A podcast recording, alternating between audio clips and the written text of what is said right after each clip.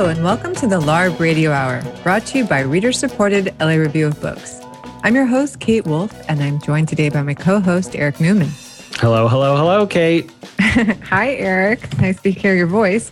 And today we're listening to a conversation we had with Davarian L. Baldwin about his book, In the Shadow of the Ivory Tower How Universities Are Plundering Our Cities. And Eric, I have to say, you're probably more familiar with this than me, but I didn't realize the extent of how villainous universities can be. And I, I, was a little, I felt very naive after reading this book and speaking with Davarian. Yeah, it's a thing that I think when you work closely inside the university system, you get more of a sense of. But what I find so valuable about Davarian's book is that it's a conversation that I think more people need to be having both inside of and outside of academia.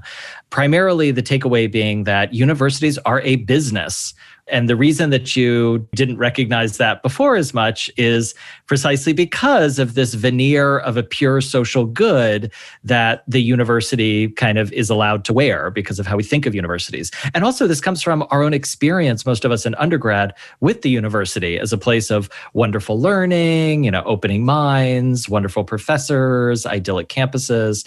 So, you know, Davarian, I think, quite rightly shows us a really different side of the university shockingly to me. Although, of course, over the last years, I've seen friends who are adjuncts constantly complaining about their lot and uh, I've been following strikes, you know, across the country of adjuncts. I know about, you know, NYU expanding. That's something we talk about a bit in, in the show, but it, it does seem it's it's everywhere. Totally. And that it's mostly about like the adjuncts is a kind of it bleeds, it leads story in most newspapers. It's finally getting like lots of coverage. But what Davarian again turns us to is the real estate mogulry, so to speak, of the university and how that impacts the largely non white populations around the campuses of universities. That's why I was so glad that we had this conversation with Davarian. And I think that it will inspire, I hope that it will inspire a lot of similar conversations and questions in our listeners. I agree. Well, so let's start by listening to our conversation with Davarian right now. Let's do it.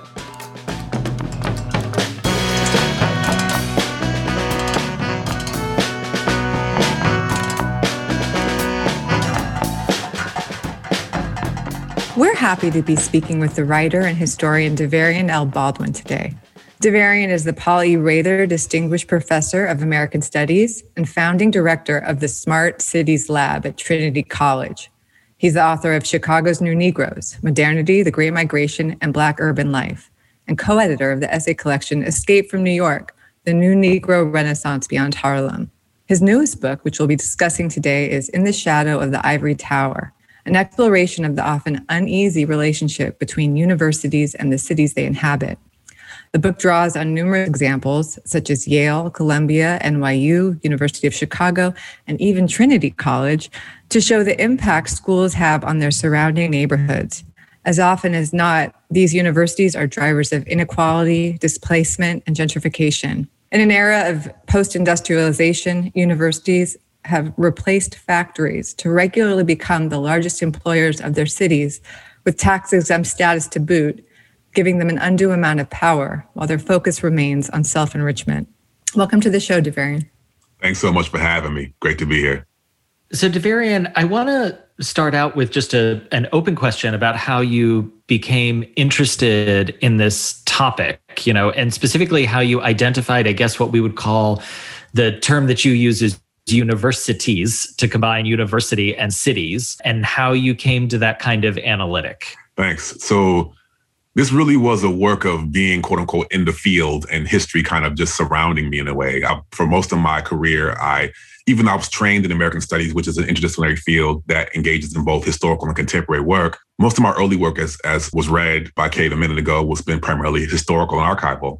And so in 2003, I was actually in the archives at the University of Chicago's Regenstein Library. And it was a, a, brisk December day, and I walked out of the archives, and history basically hit me in the face when I heard chants and protests. And this is in the beginning of the book. I talk about this, but I heard mm-hmm. chants and protests that led me to the administration building to find that residents of the historic Bronzeville neighborhood to the north of the campus were protesting because of the decisions on the part of the University of Chicago to purchase and relocate the famed Checkerboard Blues Lounge from Bronzeville to the campus neighborhood of Hyde Park in the university's commercial corridor, Harper Court.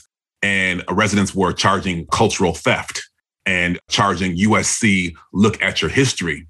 And so in that moment, this aha moment came and I started delving deeper into the story. And I found that this acquisition and repurposing of a lounge to anchor kind of commercial development and to serve as a magnet for students, researchers, and their families to the area as being, you know, kind of urban and alive was just a window into the larger impact and influence of higher education on the neighborhoods where they sit and their cities more broadly. And so as I delved into the University of Chicago, I realized they've had this controlling hand over the South Side since their 1892 kind of second founding.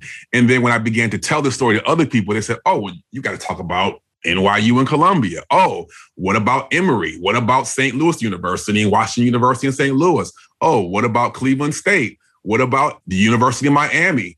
What about USC for the LA folks out there? What about, you know, what about Arizona State University, who just built a downtown campus from their Tempe College Town campus to the downtown Phoenix? So the story just kind of steamrolled. And I talked to people, they're like, you know, this is something we've all lived with, especially because I, I live in a community of academics. I've been academic. So, you know, that's been my life for the last, you know, 35 years. They're saying, yeah, we live with this and we joke about this and we and we make jokes about this, but no one stepped back to say that this is actually a political economic impulse and orientation to reorganizing and structuring cities. And because I've been primarily, I've been in urbans my whole life, this became a window into thinking about what has happened in deindustrialized America, kind of the underside of Richard Florida's vaunted creative class celebration that cities can make a comeback if they created an infrastructure, a landscape of waterfronts and coffee shops and pressed juice bars to bring people back into the cities. They will bring their talent and skills in biotech and pharmacy and big pharma and design. They will revitalize former Rust Belt cities. They will, you know, after the fall of factories, the creative city will be the story. And so for me, I said, wait a minute, the world he's describing is actually a campus. And then to delve into more of his work, I realized that he talks about the campus as a central fulcrum for bringing back, for setting the table for these creative types. And so I wanted to tell the other side, those who I say live in the shadows of these ivory towers. And so that's kind of what was the driving factor here. It's interesting the way that the story that we all know about cities at this point that there's, you know, urbanization, there's deindustrialization, then there's white flight, then there's in the last 20 years people have come back into cities and wanted to live in cities again. And so I wonder if you could just place the college campus in that history. You know, you write that originally a lot of these campuses were on the edge of a city Yep. And then, you know, the sprawl happened. And so now they're actually more in a center or mm-hmm. some kind of center. So they're within the city now. Maybe they weren't when they were first built, but just relate the way the college campus has functioned, you know, over time in these cities. So when we think about Harvard's being situated in Cambridge, not Boston, we think about the University of Chicago being in Hyde Park. When we think about Columbia being in Harlem, so in the early to mid 20th century, these were peripheral neighborhoods. In some cases, they were rural areas in the cities. And then as cities grew during the period of urbanization between the 1930s and the 1960s, 50s actually, they were incorporated as central urban loci within their cities. So they weren't even on the periphery. They were at the center of their cities by that time as urbanization grew through, you know, factories and urbanization and, and, economic development in cities. But by the time we get to the 50s and 60s, we are beginning to see the beginnings of what we call white flight, which is actually capital flight and white people chasing capital, you know. So like white flight is a great, great alliterative term, but it's really actually just deceptive in what it describes. But the point that I want to make here is that so at the same time that we talk about white flight, other folks talked about cities being immersed in a period of urban crisis. Because this is the second wave of the Great Migration, the Greater Migration, when actually most African Americans move to places like LA. And it's also the period when you have a significant influx of Latinx residents into cities. And there's a great drive of Caribbean and Caribbean Americans coming into the cities from Jamaica, Trinidad, Puerto Rico, Cuba, et cetera. So what some people see as opportunity, those communities, those who are already there, like the universities, see urban crisis because at the same time these communities are coming in, economic opportunity and factories and infrastructure are going to the newly developed and federally subsidized suburbs. And so at this point, universities are some of the only entities that are too big to move. And so they lobby urban universities like NYU, starting with U Chicago. They lead this. Like they, they lobby these endeavors with university-based urban development. They get together about 14 urban universities, which includes UC Berkeley, NYU, and other schools, and say that as the federal government is doling out urban renewal money and demolishing whole blocks of black and brown communities, can we get in on this game to save ourselves? So they offer or push for an amendment to the Housing Act, the Federal Housing Act of 1949, shorthanded as the 112 credits program. I don't want to walk out on you all guys, but the point here is that it, what it offered is that for every dollar that the city created or invested in its urban renewal project, the federal government offered $2 for any project that was tied to an higher education institution. So what ultimately happened is that you have these institutes of higher education that become the drivers of urban renewal. And so in this process, they began to demolish whole blocks of black and brown neighborhoods that surround their campuses, neighborhoods that they saw as a threat to their economic development and viability, as a way to secure their economic sustainability and they demolish these whole blocks. They fill, and these are actually, in many cases, these are middle class. So even from an economic standpoint, these aren't even slums, but their racial composition make them a threat. And so they fill these now empty blocks with either campus buildings or keep them vacant as an institutional and physical buffer between the growing populations of Black and Brown folk in cities and the so called viability and safety of keeping white students, white faculty, and their families coming back to these universities. So by the time we get to the 70s and the 80s, the period of the rise of what we call neoliberalism, most of these schools are prosperous islands amidst seas of poverty. And then by the time we get to the 90s, there becomes this kind of back to the city movement the children of suburban sprawl begin to look differently at cities. They want to come back because shorter commutes, they want to take advantage of the waterfronts, the amenities of cities, museums, concert halls, etc. But a big part of that draw is municipal leaders are trying to figure out ways to draw people back in. So they're underwriting, they're offering public subsidies to convert. You know, this is all about the period of loft conversion. So turning former warehouses into living spaces, that's all publicly funded. This is also about underwriting tech and design startup companies in those same warehouses. And this is also about draconian policing processes like Rudolph Giuliani's quality of life campaign. I lived in New York in the 90s. So this is all about bringing people back in through the draconian policing practices to clear ground. This also was happening is that mental health facilities were being cleared out in major cities and turned and converted into high-end housing. So all this is going on is bringing people back into the city. And the way they're imagining a city in many regards, fully wired, waterfront, connectivity, density, coffee shops, museums is a campus. That's their idea of a campus. But campuses like U Chicago got rid of all that commercial development as the way to keeping out racial and economic mixing. So the very way in which these so-called returnees, these new settlers are envisioning the city as a campus, schools aren't even prepared to benefit from that. So in this critical period, you begin to see a convergence between municipal leaders trying to draw on this tax base of people coming back into the city. And on the other side, campuses saying we need to retrofit ourselves to take advantage of these returnees. And also because we're receiving less money from the state for basic infrastructural needs, because all schools, public and private, get public money. So they are getting less of that. So you have a moment of interest convergence between the needs of municipal leaders to take advantage of a space that can attract this tax base and campuses looking for other ways to generate revenue. And so this is why I say gives rise to what I call the UniverCity.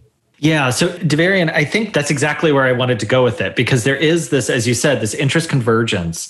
And I think that that if you can help like etch out the later history, because I think what a lot of us experience is, you know, on the one hand, you're saying all of us, you know, I have a PhD, you're faculty, you know, you work in that world and you're like, oh, yeah, you know, UC stands for under construction. And what that really means is not just that they're always you know revitalizing and i'm using scare quotes here the campus itself but it's constantly about the acquisition of new real estate. I mean the the thing that you're pointing to and nyu is definitely guilty of this and that was a joke back when i was there in the early 2000s you know that the campus increasingly becomes the city. And so what i want to ask you about is twofold. One it seems that there's been a dramatic spike in this type of activity in let's say the last 20 years. I'm not saying it doesn't exist before then, but the last 20 years it's oh, been right. dramatic. And mm-hmm. part of that converges with the dramatic drop in public funding for certainly public education, but for education just to court, you know, in general. Mm-hmm. But then you also have this interesting, and I love how you put pressure on this the university oftentimes insulates itself from criticism, specifically right. this kind of criticism about kind of you'd say economic racial antagonism, right? So pushing people out, like capturing effectively neighborhoods, because it purports to be, and I still believe in the university in certain guises. Oh, definitely. Is it is a public good. It does good things. It raises consciousness about these things. And yet, as you're pointing out, it is trying to have its cake and eat it too in that way. Mm-hmm. So can you talk about kind of what is happening in the last 20 years that seems to really be everything you're documenting historically, but on steroids? Yeah.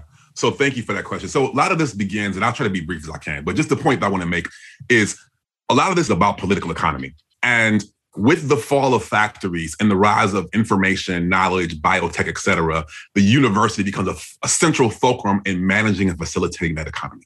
So, what we mean by knowledge economy is basically the use of academic research to produce a range of lucrative products and services in areas from biotech and pharmacy to software products and even military defense weaponry. So the research and development that goes on on campus is powering today's economy. So think about the vaccines, Moderna, Pfizer, et cetera. A lot of that R&D is done on campuses or campus adjacent laboratories. Okay. Well, just to point out very quickly, Davarian, what you're pointing to as well is that the campus is a business. Right. The university is a business. So I just wanted to lay that out clearly and, for and, our, and our just listeners. to continue your metaphor, your point, the laboratories and the building spaces on campuses are the shop floor of today's yes. Yes. today's economy. These are the new fact, the knowledge. You know, we could say knowledge factories mm-hmm. Mm-hmm. in a mm-hmm. lot of ways. Mm-hmm. And so the point that I want to make is that so you have this knowledge economy, but it's always been there. But what really unlocks it is the 1980 policy of the Bayh-Dole Act, B A Y H dash D O L E. And again, like that housing policy in the 1940s and 50s, this was put together by a group of higher education lobbyists saying that, okay, for so long, almost all research and development on college campuses is done with federal money, i.e., free. But because it was done with federal money, it's produced federal money, it was always placed in public domain. The logic was that, well, if you're using public money to do it, then you can't privatize the research that's done.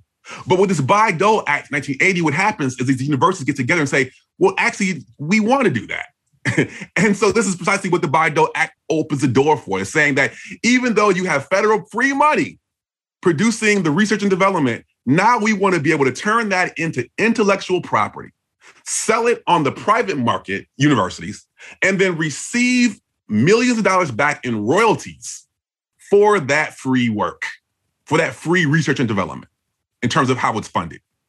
And free not to you and I citizens, free to the university because we pay for that. Okay. So just to be clear about that. and the end products don't come back to us at below market rates. We pay the market rates ask your insurance companies, right? So the point that I want to make in this is that this becomes the new mechanism for facilitating capital and labor.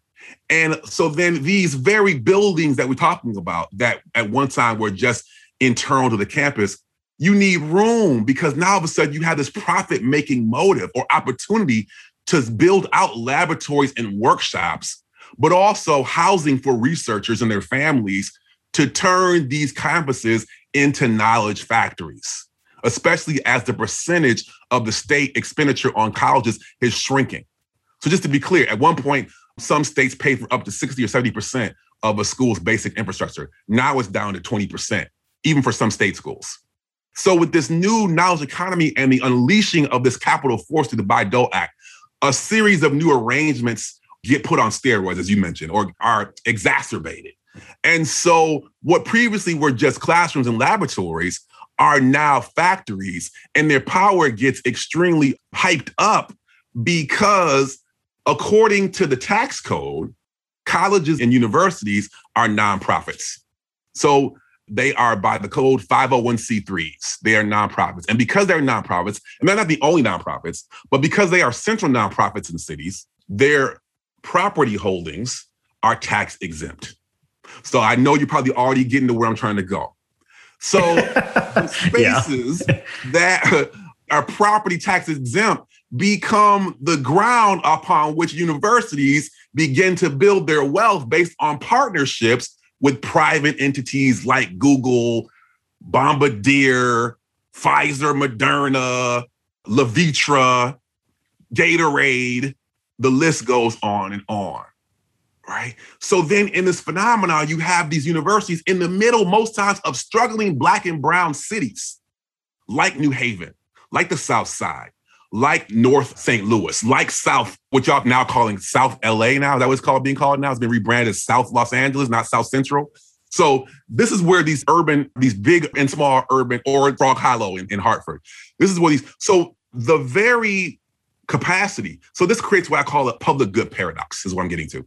This is mm-hmm. creates a public good paradox because it's precisely the presumption that these institutions are public goods, as identified by their tax exemption in the property tax code that precisely performs or allows these schools for profit interests to be covered in an economic and political shelter. Yeah. Right. And, and an so, ideological one. I mean, yes. that's the other angle here is right. that it's like the social capital of the university as a public good, right? Mm-hmm. As a place where we go to learn things, where we have such a thing as a liberal education and the consciousness raising and, you know, class mobility that's supposed to go with that. That's another mm-hmm. part of this insulation. That's right. And so what happens, and I was just a few weeks ago, I was at a consciousness raising activist event in New Haven because it's such a big entity in Yale in the middle of a pretty small city, the disparities are just so stark and glaring. So Yale University actually does contribute because they no schools pay are required to pay property taxes. They contribute a pilot. They contribute the largest pilot in the country of $13 million, which is significant. It's important. But that's compared to their $36 billion endowment. And the endowment is not the only place where they make money because they also partner with private pharmaceutical companies and biotech to produce other undocumented revenues. So the 30 billion is just the endowment. And so the point being is that because the expanded, these expanded laboratories and workstations and living spaces, what are being called innovation districts, I'm sure you heard that phrase before, or knowledge communities that brings together retail, real estate, laboratories, all together in these faux urban communities. As these expand out into our cities, these are all covered under the public good framework of educational purposes. And so the very property tax money that would go to paying for things like public schools, road maintenance, snow and trash removal. Think about Texas a couple of months ago, the electrical grid these very infrastructural needs don't get met by the, some of the biggest entities in the cities, the universities and colleges. And at the same time, to add insult to injury, the university and college affiliates benefit from these public facilities, but they don't pay into it.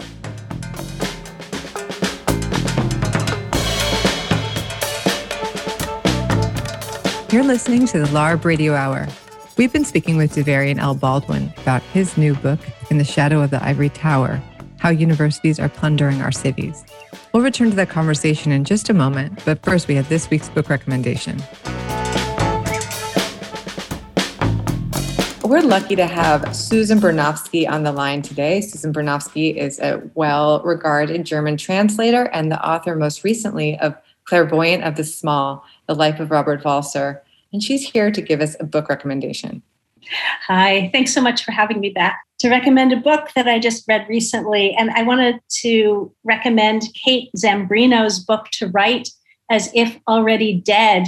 Now, Kate Zambreno was certainly already on my on my radar as a Walser obsessed person because she's also a Walser obsessed person, as anyone who's read her novel Drifts will know. So I was really curious um, to see what she was going to do, writing about Hervé Guibert, who was this, this writer who knew Foucault and who was in the sort of French Parisian intellectual scene and also wound up contracting and eventually dying of AIDS and writing about illness and you know sort of writing in this really just outrageous way about the illness because he wrote about having AIDS at a time in a context where it was so much a taboo and he outed other people as well as himself as having AIDS.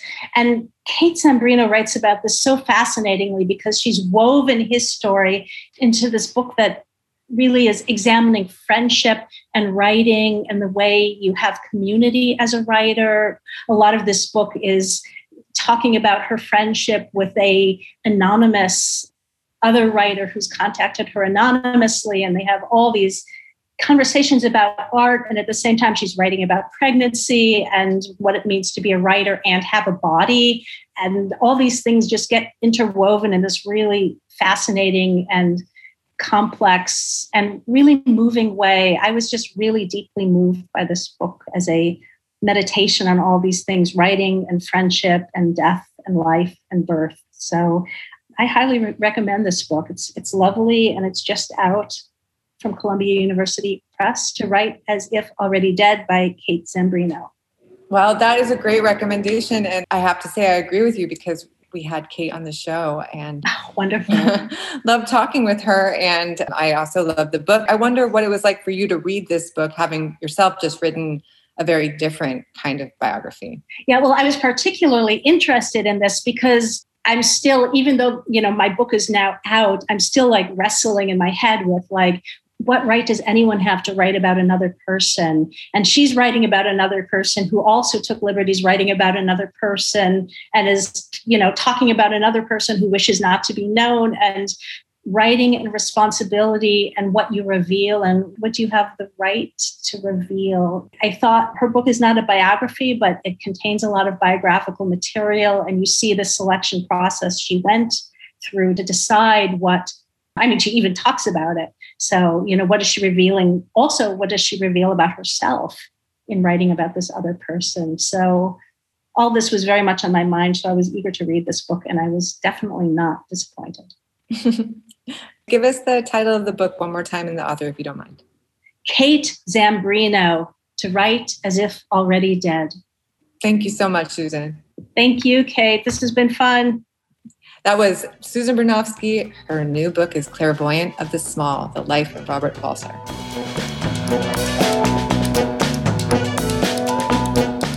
You're listening to the LARB Radio Hour. We now return to our conversation with Davarian L. Baldwin, author of In the Shadow of the Ivory Tower.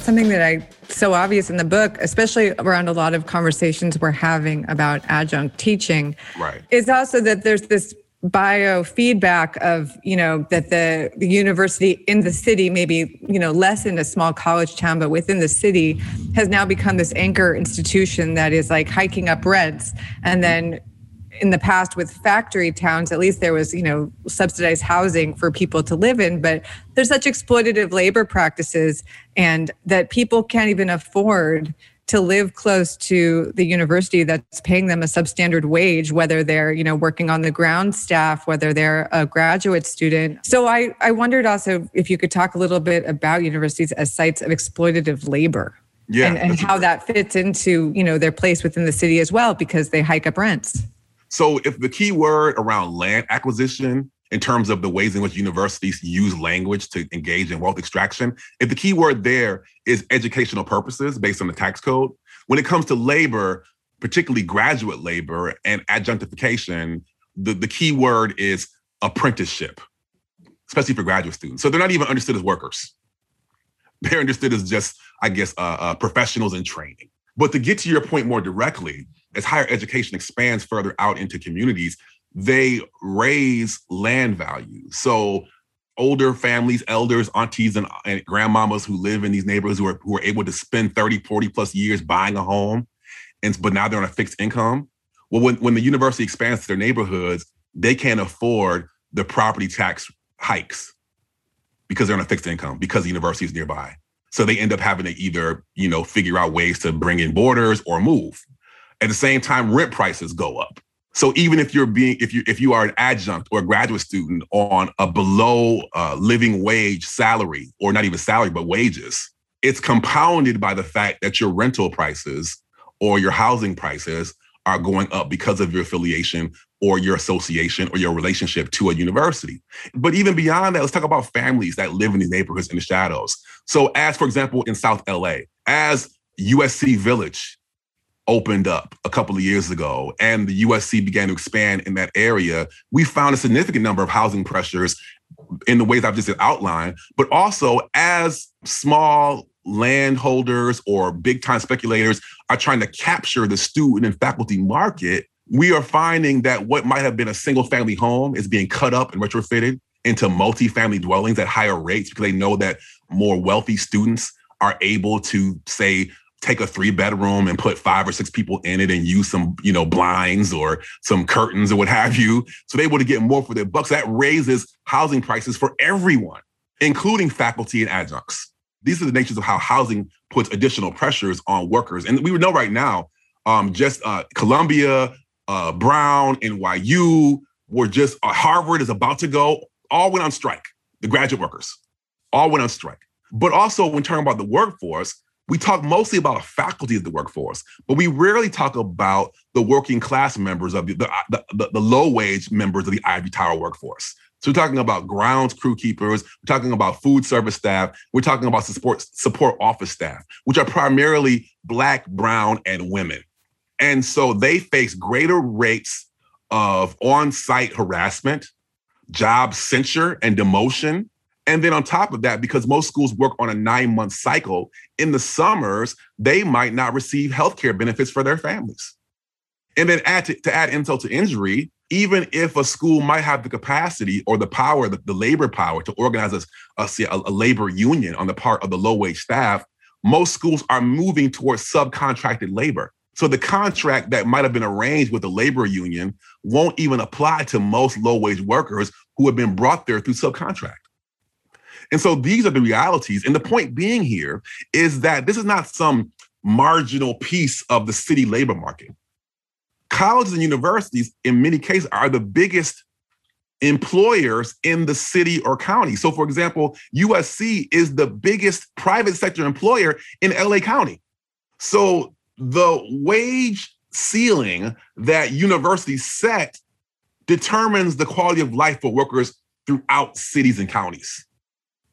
That's important to understand. So if your university college is fighting for 15, right? The $15 minimum wage and the university is pushing back, that is dictating labor conditions for all low wage workers across the city. And it's important to understand that. The analysis and the history that you walk us through in your book is invaluable, you know, both in terms of like reshaping not only the way that we think about the university, which, as I've been saying, is kind of, it has this feel good aura that kind of occludes in a classic Marxist way, also, right? The, the object itself kind of occludes the means of its production and the process of its production. Right. It's an elusive kind of analytic. Yeah, it's an elusive. Exactly. There, but so, there. but once revealed, you know, where do you think we can go from here? Like, what are some kind of like initial steps that we can take, or maybe if that's even just consciousness raising, like to address these deep rooted inequalities and the system that keeps reproducing them? Thank you. Uh, so, I mean, first of all, there is just kind of like an awareness. Like, we need to start devising kind of social footprints, social footprint maps of how our entities actually work, not just on campus. And and right now with the racial reckoning that's going on, and there's mm-hmm. some, and we can talk about this maybe later about how this has opened the door to questions about campus policing. Sure. Many entities yeah. have stopped talking, you know, they've stopped at, okay, we need to reckon with our slave past. We need to reckon with our, our relationship to Jim Crow practices. Many schools are fine with that. They're like, okay, we don't want to do it, but we'll go that far. But to come to the present and talk about current conditions, talk about how these histories of racial disparity continue to shape life chances and wage disparities and policing practices and healthcare opportunities, schools don't want to go there. And that's where I'm trying to take us. And so we had to start with the social footprint mapping about what actually exists. So in the current conversation around the pandemic, lots of schools are arguing that we need to take an austerity approach. We need to shrink down. We need to suppress wages. We need to raise tuition. But in that equation, that understanding of the university is built on the myth of the school simply being an educational apparatus. And I'm trying to fight against that. It that also te- exacerbates the very conditions you've been identifying. Like that's, that's like right. a rinse and repeat approach to the problem. Right. But it, it works for the economic model of the university. Uh, sure. Yeah, exactly. Yeah. That's why the political economy thing is so important to recognize. That's, that's what's right. going on. Yeah. And my good friend Craig Wilder says after reading my book, he said he came to realize that teaching classes is basically a side hustle for uh, higher education. That when we talk about austerity, the only things that are on the table is the tuition in exchange for classes. But in the story that I've been trying to tell you in the last few minutes, or last couple of, you know, last 10 to 20 minutes, is that that's just a fraction of how the university and the college does business. We have to talk about the real estate department, the foundation office, the development office, the policing office, the technology transfer department. All of these are the ways in which universities do their business. They're the primary ways. So if we're going to talk about austerity or the needs of a university and the needs of its city's relationship to that university, the entire budget, all the budget, all the line items need to be on the table. And once we begin to do that and understand that colleges and universities become today's factories, and our cities, they're factory towns. And then, therefore, there's a cost to those that live in the shadows, not an ancillary or a secondary cost. But the very prosperity that these schools celebrate is built on extracting wealth from the cities in which they sit through tax abatement, through wage suppression, through police dehumanization. All these things are related. And so once we begin to do that, once we have that analysis, then we can begin talking about what people are saying an anti-racist or an abolitionist university, because a lot of this is a racial history. You can't, some critics are saying, oh, why this is a great analysis. Why you got to bring race into it? But if you read my first chapter, the point that I'm making is that a racial logic shapes the very economic orientation and capacity for the university and the city to do its business.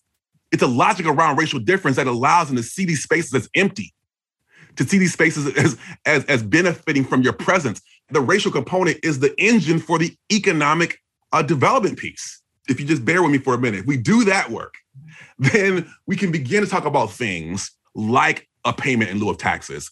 Um, in Boston right now, there is a voluntary system whereby schools have to are being asked because none are required, and this is based on state by state.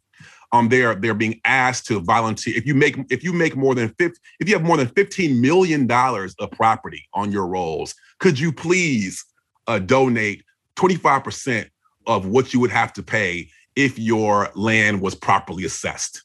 None of the schools do that. But during the pandemic, now we have at the state house to turn that voluntary policy into a mandatory policy that would apply to all of Massachusetts. Okay, that's one thing. Another thing is, for example, we have uh, US when USC built its village, there were community benefits uh, agreements that included things like a firehouse, but it could include things like zip code specific job training or job opportunities. Um, it could include the creation of community schools.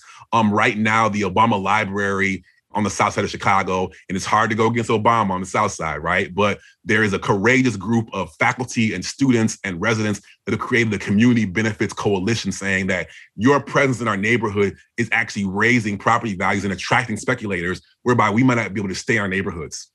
So they're arguing for things like 30% of all developments in the neighborhood must be affordable. They're arguing for other things like we need to put together a property tax fund so whereby our elders in the neighborhood, as their property taxes go up because they own their homes, there must be a fund that allows them to underwrite the um, the rise in their in their property taxes. So that's those are a couple of other things. Other things that we can talk about: a neighborhood-based urban planning advisory board or, or, or governance board. So any higher education development that comes into our neighborhoods, we must have oversight in our communities over how it can benefit and what it does, what can be its dimensions, how can it work. Because as you saw in my NYU story, there were levers in place, but the community boards were only advisory.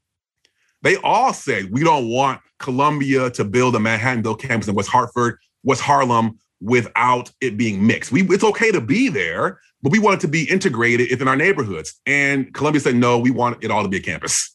And then downtown NYU said, well, wait, we've been battling with NYU since Jane Jacobs and, and, and Robert Moses. And so we don't want you to expand in the ways you want to expand. But NYU just bypassed community board number two and said we do we will go straight to the to the city hall to the city council and we'll do what we want. And so we have these levers in place, but they're not truly democratic if they don't have enforcement power. If they remain advisory they don't have enforcement power. But the major takeaway that I'm trying to get from this whole story is not just these kind of reform policies, but how can these policies of reform become gateways to repurposing the very resources and capacities of higher education of campuses in ways that are people centered and people powered?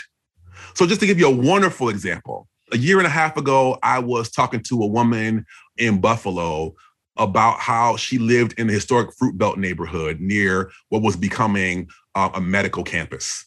And so she saw University of Buffalo Medical School encroaching on the Fruit Belt neighborhood where she lived. And she was a nurse. And she saw it encroaching and properties going up beyond the means of the elders in the neighborhood. So she went to Dudley Street um, development in, Bo- in Boston. She went to Barcelona to talk, talk to land rights activists. And she concluded that maybe a community land trust might be the best solution. So she began to organize a community land trust that would allow the community to set the values of land in their neighborhoods so that as the, the, the, the campus encroached and moved, speculators can drop in and begin to inflate property values. Just yesterday, that woman has become the prospective mayor of Buffalo, India Walton. And she's a socialist, right? An unrequited socialist. And so the point that I'm making here is that because campuses have such a pervasive and expansive impact in terms of housing, in term or land values, in terms of policing, in terms of labor conditions, in terms of healthcare standards, because they're not these ivory towers. In today's knowledge economy, they're setting the terms in all these areas for entire cities. So the struggles that we wage on campuses set the table for rethinking urban democracy more broadly. So the very battles that she was having as a socialist activist with this University of Buffalo in a fruit belt neighborhood set the table for her thinking about ways to reimagine the city of Buffalo more broadly as possibly the next socialist mayor. I see that as the, that's the model for me. That's the possibility. Yeah, that's amazing. That's a inspiring story. In some ways, I thought the model of where you work, of Trinity, of a, a smaller school in a smaller city where you know one really can't survive without the other as being a really also like a, a very informative model. If they could recognize that yeah if they could recognize they would have that's right. Big if. oh big if. Yeah so uh yeah I, I guess maybe to close you know you could talk about where where you work uh, and how if you've seen anything happening in your own college in the last couple of years that points to some of the possibilities you were just talking about. Well I, just to be clear, I work at Trinity College, which is which is an elite private uh, liberal arts college in New England. It's it's it's considered one of the little Ivy, so like Williams, Bowdoin, Tufts, schools like that, Amherst College. So these elite Ivy League, a little little Ivy liberal arts colleges. So you know about two thousand students. At one point, they were considered finishing schools. Um, that that, that the, the, the students that went there already had family members, usually fathers, that owned a financial house on Wall Street, and simply they simply needed the education to confer um, what was already a life that was already set for them. For a long time, and physically, Trinity is up on a hill, literally. And it was separate from Hartford. And it was able to separate itself because of its economic value and because it was a feeder school to Wall Street. It was able to isolate itself from all the things that were going on as Hartford went through significant urban crisis and collapse as factories moved to the suburbs or to the global south. And so for a long time, that was the reality. But in the 80s, in the 80s and 90s, they began to realize um, that their value was tied to the reputation of the city of Hartford. And so there was a, you know, unconventional president by the name of Evan Dobelle who came in and talked about, you know, I'm going to create this place called University Heights with a learning corridor. And he said, I consider this geographic affirmative action because the air, the neighborhoods around Trinity are primarily Latinx and some Black. We are going to invest in schools and affordable housing, to try to revitalize this neighborhood and connect it to our school. It's all about what I said earlier. You know, it's it's self-interested because if we revitalize these neighborhoods, it will benefit the profile of Trinity and people will be feel safe to come back to the city. But Evan Dobelle was primarily a politician. He worked in the Carter presidency and he was big on talk and not so great on follow through. And so there were many who were already hesitant. They were like, well, wait a minute, we're an elite liberal arts college. That's what you're talking about is social work. That's not li- what liberal arts college. That's not what a, a, liberal arts education is. It's about turning inward. It's about reflection. It's about refuge. That the that can't you know in, in Latin campus means field. It's it's this bucolic space. Uh, and if you know anything about you know the University of Chicago with its you know walled medieval gargoyle design of its campus, that campus was was modeled after Trinity College. You know, so that's the point here. And so for him to step out and do this was pretty radical. Um, but when he was more talk than follow through, other forces amongst the alum and amongst others quickly rushed back to the older idea of the campus as a liberal arts refuge. And so since then, we have gone back and forth towards, you know, between calculated outreach and knee-jerk enclosure. And so even in today's, you know, formulation, we we have um, a black woman president right now, a neuroscientist, and who is slowly trying to come back out, doing great things in terms of our reckoning with our slave history, trying to deal with our issues around, like all schools, issues around sexual violence that happens, particularly on elite, you know, primarily white schools, let's be honest, and, and the ways in which people have utilized the poor brown surroundings as a way to not identify and analyze the kind of violence and criminality that goes on on a primarily white on white campus. So she's trying to break through that. But at the same time, you know, their, their, old habits die hard. We built a kind of a downtown outpost campus. And the presumption, talk about the public good paradox, the presumption is that simply by us being downtown, it's considered to be urban engagement or community engagement. But the downtown campus is not in a neighborhood, it's in the central business district. And its primarily function is to coordinate relationships with Capitol Hill, because we're in a capital city, and with the financial district. So our so our students can have these internship relationships with these entities. It also we also realized that schools as far away as Brown University had captured the professional certificate market, which is a, a lucrative business. And I'll be real brief. So you know, once you get, once you get a degree, once you're working at a job, you need credentialization to get promotions, and so schools are selling certificate programs to help professionals uh, level up in their jobs for promotion. So we weren't in that game. So that's another way to make money. So being downtown in the financial business district becomes a way to get into that market. So again, the point being is that while the lofty idea is urban engagement or community engagement, the hard scrabble reality is that this has become another way to capture market.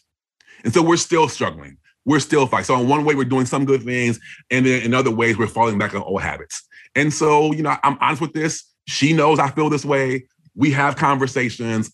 They're good. I hope we can move in a different direction that's where we are. And, and I and I'm open and honest to say that. Some people say, how can you say this? How, can you bite the hand that feeds you?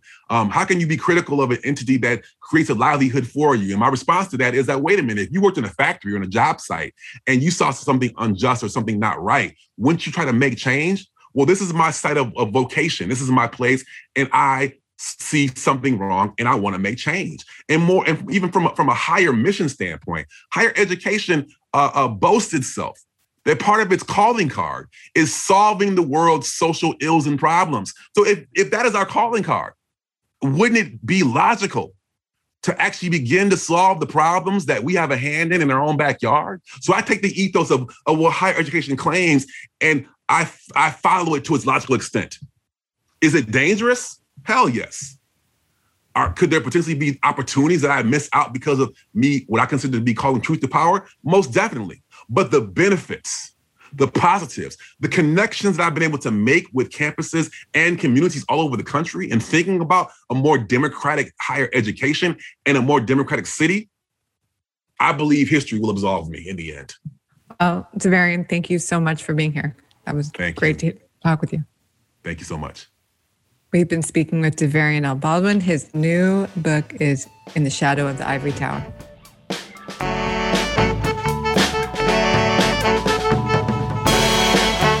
Thanks for listening to the LARB Radio Hour. Subscribe to our show on Apple Podcasts, SoundCloud, Spotify, wherever else you get your podcasts. If you like the show, please rate us on Apple Podcasts to help us get the word out, and we'd love to hear from you. The producers of the LARB Radio Hour are Medaya Ocher, Kate Wolf, and Eric Newman. Our executive producer is Alan Minsky. Our sound engineer is William Broughton. Editorial production by Jake Levins. Our intro music was written and performed by Imogen Teasley-Vlautin.